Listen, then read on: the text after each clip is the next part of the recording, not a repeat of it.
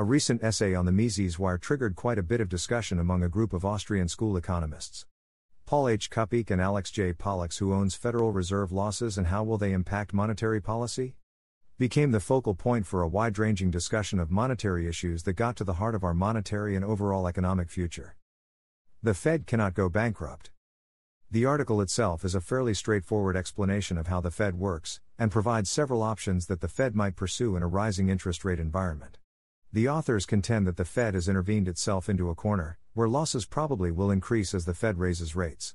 David Howden opined that this might not happen, as the Fed will roll over its mostly short-term, low-yielding investments into higher-earning assets, which will tend to protect its net interest income and provide an operating profit. Furthermore, the Fed is not required to mark its low-yielding investments to market. Were it required to do so, the Fed's true financial weakness would be revealed. The Fed ignores the rule of law. But what can or will be done about it?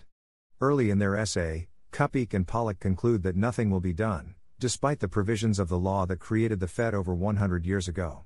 The losses will not go away, they simply will be transferred to the unwitting public through loss of purchasing power. Per Kupiec and Pollock.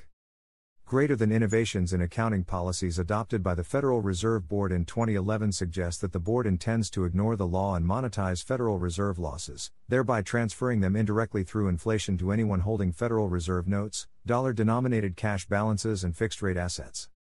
The innovation in accounting policies centers around the Fed's newly minted deferred asset account, to which underwater assets will be transferred. Per Kupiec and Pollock. Greater than today, the Federal Reserve Board's official position is that, should it face operating losses, it would not reduce its book capital surplus, but instead would just create the money needed to meet operating expenses and offset the newly printed money by creating an imaginary deferred asset, Section eleven point nine six, on its balance sheet. If the Fed were subject to the rule of law, either it would have stopped money printing years ago or its creditors would have forced it to close its doors. Yet the rule of law is completely ignored. Per Kupiec and Pollock. Greater than the Federal Reserve Board's proposed treatment of system operating losses is wildly inconsistent with the treatment prescribed by the Federal Reserve Act. The Keynesians running our economic life may be reassured that the Fed cannot fail in a technical sense, but the public should be appalled. The continual monetization of the federal budget threatens the complete loss of the dollar's purchasing power, to wit, a Weimar Republic-style catastrophe.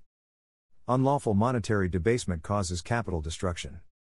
Today's monetary leaders fail to understand the true nature of money and, therefore, cannot conceive that there are real consequences to their outlandish irresponsibility in monetizing government debt and brazenly dismissing the rule of law. As the facilitator of monetary debasement, borne by the general public, the Fed fosters the destruction of societal capital. The federal government does not have to answer to the law nor the public for its irresponsible and destructive spending. The purpose of insolvency is to force an institution, whether public or private, to stop destroying capital. Austrian school economists understand that capital must be created by hard work, innovation, frugality, and, most of all, savings. The market allocates scarce capital to those enterprises that create things worth more than those scarce inputs. The solution is a return to sound money. In nineteen fifty-three, Ludwig von Mises added a relatively short final chapter to his nineteen thirteen masterpiece The Theory of Money and Credit. Chapter three of Part four is titled The Return to Sound Money. It is as relevant today as it was almost seventy years ago. Mises explains how the U S in particular could anchor the dollar to its gold reserves. The Fed would be eliminated and replaced by little more than a board that would monitor all dollars to make sure they are backed one hundred percent by gold. Mises was a master in presenting what self-serving Keynesian scholars try to hide in a fog of deception, that is, that money can and should be subject to the rule of law, as are all other economic goods in society. I dare say that there is no single reform that comes closer to fostering peace, freedom, and prosperity than a return to sound money.